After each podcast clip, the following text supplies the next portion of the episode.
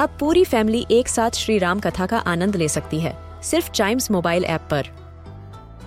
जानिए श्री राम के बचपन से लेकर दशानन वध तक का सफ़र। सरल रामायण, घर के सभी सदस्यों के लिए। आज ही डाउनलोड करें चाइम्स मोबाइल ऐप एप्पल या गूगल प्ले स्टोर से.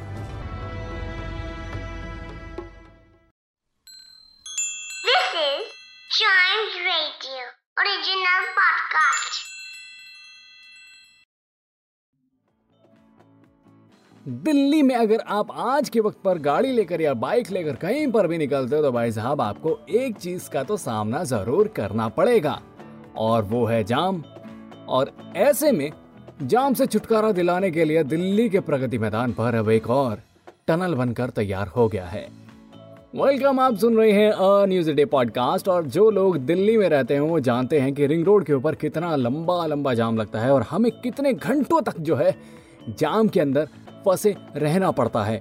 तो ऐसे में दिल्ली के रिंग रोड के ऊपर थोड़ा सा जाम कम करने के लिए और वहीं पर पुराने किले से प्रगति मैदान होते हुए आसानी से बाहर निकलने के लिए पीडब्ल्यूडी ने एक 1.2 किलोमीटर की 777 करोड़ की लागत से एक टनल तैयार की है, जिसका मुआयना आज दिल्ली के डेप्यूटी सीएम मनीष सिसोदिया ने किया था, जिसका मुआयना करने के बाद उन्होंने ट्विटर पर एक तस्वीर साझा की है और ये कहा है कि लगभग एक महीने बाद वो टनल लोगों की सेवा में होगा। जी हाँ ये खुशखबरी आई है कि एक से डेढ़ महीने के अंदर अंदर वो टनल बनकर तैयार हो जाएगा, जिसके बाद से जो है, आप उस टनल का इस्तेमाल कर सकते हैं और फिर उस टनल के बनने से जो लोग प्रगति मैदान के आसपास अक्सर जाम में फंसा करते हैं, पुराना किला और इंडिया गेट की तरफ़ से आते हुए, वो बड़ी आसानी से जो है, वहाँ से निकल जाएँगे और उनका कुछ वक्त और पेट्रोल के साथ साथ खून भी बचेगा। जी हाँ जाम में अक्सर खून भी बहुत जलता है, नहीं?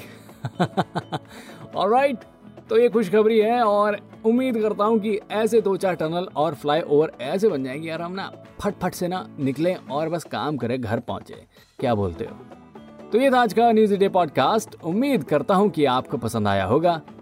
ऐसी ही मज़ेदार खबरों के लिए बने रहिएगा हमारे साथ। And yes please do like share and subscribe to a news a day